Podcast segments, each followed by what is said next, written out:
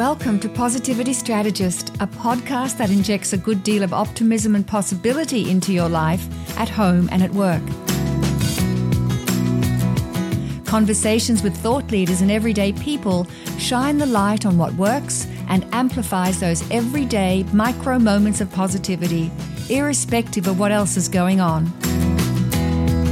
You'll be energized by lots of practical tips, inspiring you to live a truly satisfying and meaningful life. Welcome to Positivity Strategist Podcast. And hello from me, your host, Robyn Stratton Berkessel. And thank you so very much for listening in today. Now, today's show is the fifth in the series of five short episodes that I created to focus on specific practices to grow more positivity in your life and your life at home, your life at work, and your life in community. And I was inspired to put these five shows together because it was the holiday period and we've just been transitioning into a new year.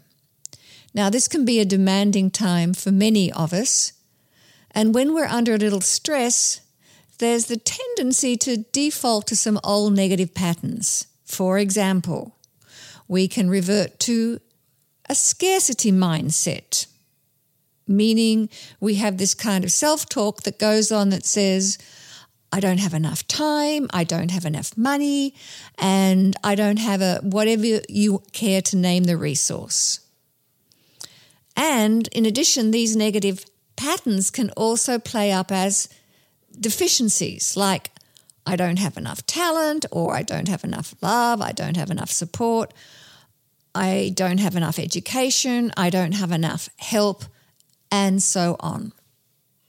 So, my objective has been to flip the lens from scarcity and deficiencies to focus on what you have already. And the most effective way to flip the switch is to tap into your positive emotions. And when you access these positive emotions, you open up to possibilities, opportunities, your strengths surface, and you become more understanding of others. Your perspective widens, and your relationships seem and are so much easier. So, if you've been listening to the previous four episodes, and from your own knowledge and background, you know that we have a negativity bias wired into us from way back in those early days when we had to be alert for dangers that came to us from the wild in the form of lions and tigers. And you'll know that the negative emotion of fear, while it's highly useful for our safety and learning, it can also get in the way of experiencing life when, in fact, there's no real fear but imagined fear. Now, negativity creeps into your self talk and your conversations with others, resulting in discomfort, distress, and over the long term, we know that negativity impacts your health and can lead to disease. In addition, you can fall into the blame game and feel all is lost and in your despair, you have this sense of there's just no hope. You fall into a negative state of hopelessness. And so that's the topic of this last positivity boost in the mini series. I'm focusing on the positive emotion of hope. Now, why hope? Well, hope is one of the eight positive states that Professor Barbara Fredrickson has identified in her 20 plus years of research into positive emotions that increase our joy and well being. The other seven are gratitude, serenity, interest, pride, amusement, inspiration, and awe. And it's hope that boosts your positivity when things have taken a turn for the worst. Now we know that life is both suffering and joy. Adversity and unintended circumstances can strike us in many ways. It could be in the form of illness, your illness or someone close to you. It could be in the form of loss, the loss of a loved one, or loss of a job, or loss of a dream, Or it could be in the form of natural disasters such as fires or, or floods, earthquakes, or mudslides. Or you've just plain lost your own mojo. You spiral downward and possibly into despair. And it's hope that ultimately lifts you to see that other possibilities still exist. You acknowledge things can change.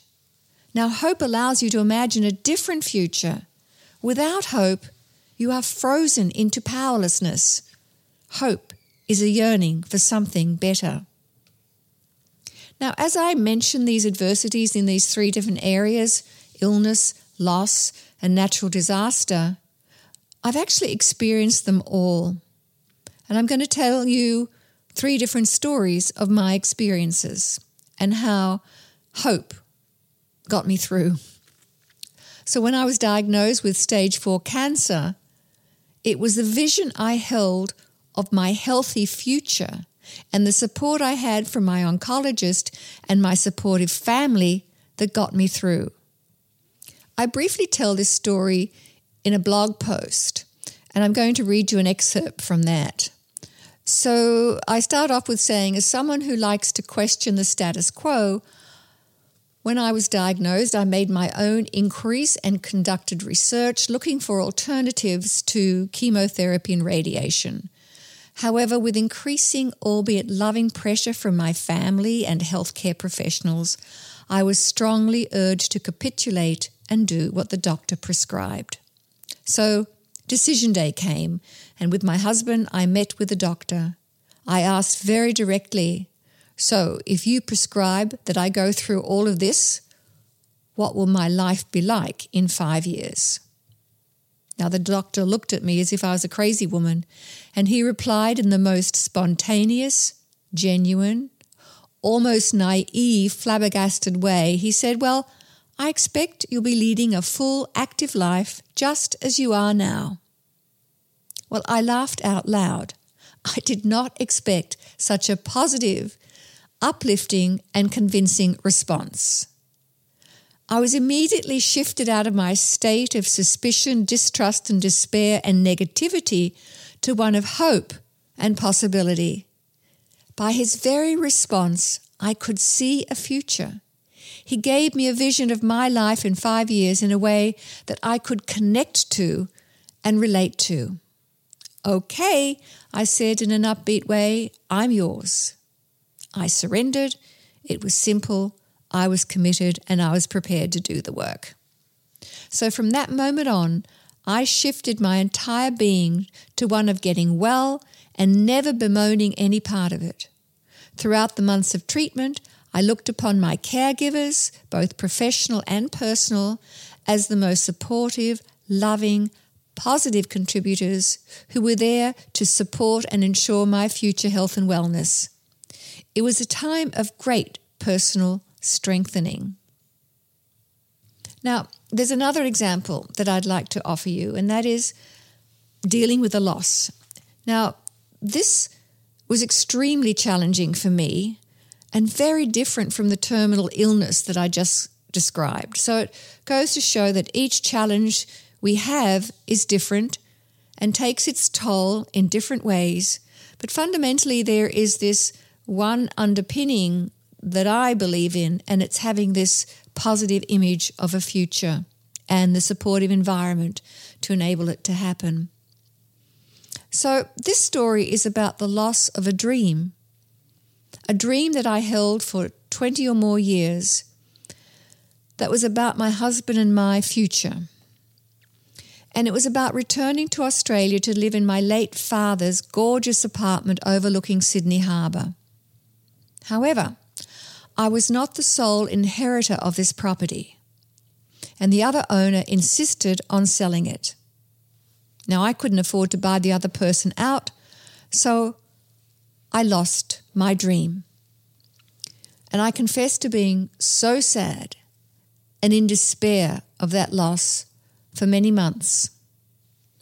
But over time, and by working on a new vision of the future, I found new hope in a different future. And the most synchronous happening is that my dad's apartment was in a building called Tara. And the new dream resulted in finding a new property that happened to be also called Tara, except it wasn't in Australia, it was in the United States. Now, my last story, the last example, is to demonstrate my personal experience of hope during a natural disaster, and it was a hurricane when our lives and home were at huge risk. And I can honestly say that I had the most palpable experience of hope during 3.5 days of living in a shelter. I worked so hard to hold only positive images of the future. And when the hurricane passed, and we were so fortunate that it wasn't as dire as they had predicted. When my husband and I were walking home from the shelter after the curfew had been lifted, we were holding each other's hands so tight. And as we rounded the corner to our street and saw trees fallen across the road, there it was, we saw our house still standing. And our neighbours' houses were still standing. And the tears of joy poured down my cheeks. So, here are three very different stories of my experiences with hope. And I know you'll have your own. And I'll let you know at the end of the, the show how you might be able to share your stories of hope because I would love to hear them. And I tell you, it's very cathartic to share them. Now, in the worldview of appreciative inquiry, there are guiding principles which suggest that positive imagery evokes positive emotions, and positive emotions move us toward a choice for positive actions. Now, there are many examples through history that demonstrate this principle of positive image, positive future. And I'm thinking of the work of and the life of Viktor Frankl and Howard Zinn, Martin Luther King Jr., Nelson Mandela, and there are many others. And I want to quote um, from Howard Zinn because I think it's kind of on topic with what we're what I'm I'm illustrating here in this podcast. So here's the beginning of the quote. We need hope, he says. An optimist isn't necessarily a blithe, slightly sappy whistler in the dark of our time. To be hopeful in bad times is not just foolishly romantic. It is based on the fact that human history is a history not only of cruelty, but also of compassion, sacrifice, courage, and kindness. What we choose to emphasize in this complex history will determine our lives. So let me turn to how we live with greater hope. And as Howard Zinn says, where you put your attention is key. So allow yourself to grieve or mourn your loss or your pain. And then find within you the resolve to begin to shift your attention from what's wrong with my world to what's right with my world. History's shown that those people who had faith in an image of a positive future are the ones who are most able to surmount the worst possible odds. Now, where does this image of a positive future come from? It comes from accessing the memories of the times in the past when things were going right. You tap into your own strengths and successes from the past to help you move towards something better in the future. To rediscover the source of your dreams that are within your heart, that is your source of hope. And let me quote Howard Zinn again. So he says, if we see only the worst, it destroys our capacity to do something. If we remember those times and places, and there are so many, where people have behaved magnificently, this gives us the energy to act and at least the possibility of sending this spinning top of a world into a different direction. And if we do act, in however a small way, we don't have to wait for some grand utopian future. The future is an infinite succession of presents. And to live now as we think human beings should live in defiance of all that is bad around us is itself a marvelous victory. So let me shift now to some of the practice, how we can practice hope, this positive emotion of hope. So it starts with a belief, a belief that whatever the hardship of the past and the present, you still have a life ahead of you, a belief that you will grow from adversity. When you believe it, you will see it. A second thought is to make an inventory of your skills and your talents and your strengths. And recall a memory of how you overcame difficulties in the past by accessing your skills and your talents and your strengths. Now, if you've lost your dream, it's time to set some new goals or give yourself some time first and then set some new goals and be bold to imagine a new vision or dream for yourself. And as you get clearer about your goals and write them down, notice how they become more real for you. And the last I'll say is invest in connecting with people and resources that inspire you. So, my three personal stories, I think, are illustrative of these practices that I've just outlined. And of course, there are so many more. I trust you found something of value in these last five episodes where I've focused on five positive emotions to boost your positivity. Now, I'd love for you to share your stories of hope, and you can comment on the show notes pages for this episode to do that. And that page is positivitystrategist.com slash PS84. That's the episode number 84. And you'll also find links on that page to some of the resources that I've mentioned in this episode. Now, you might be inspired to record a message on the SpeakPipe app that you'll find on my podcast homepage. And so let me give you that link. It's positivitystrategist.com slash podcast. And on the right hand side, you'll see a little widget there that says SpeakPipe, and you, you can record straight into that. I'd love to hear from you in that way. And while I'm making a range of suggestions to encourage your engagement, let me also suggest that you might want to go to iTunes and give Positivity Strategist a star rating and a review and I promise you that will definitely boost your positivity and mine.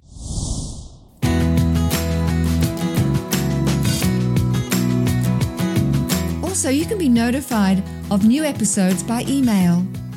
Links to all these suggestions are available on positivitystrategist.com forward slash podcast. Thank you for listening, and remember, what you focus on grows, so grow towards your best.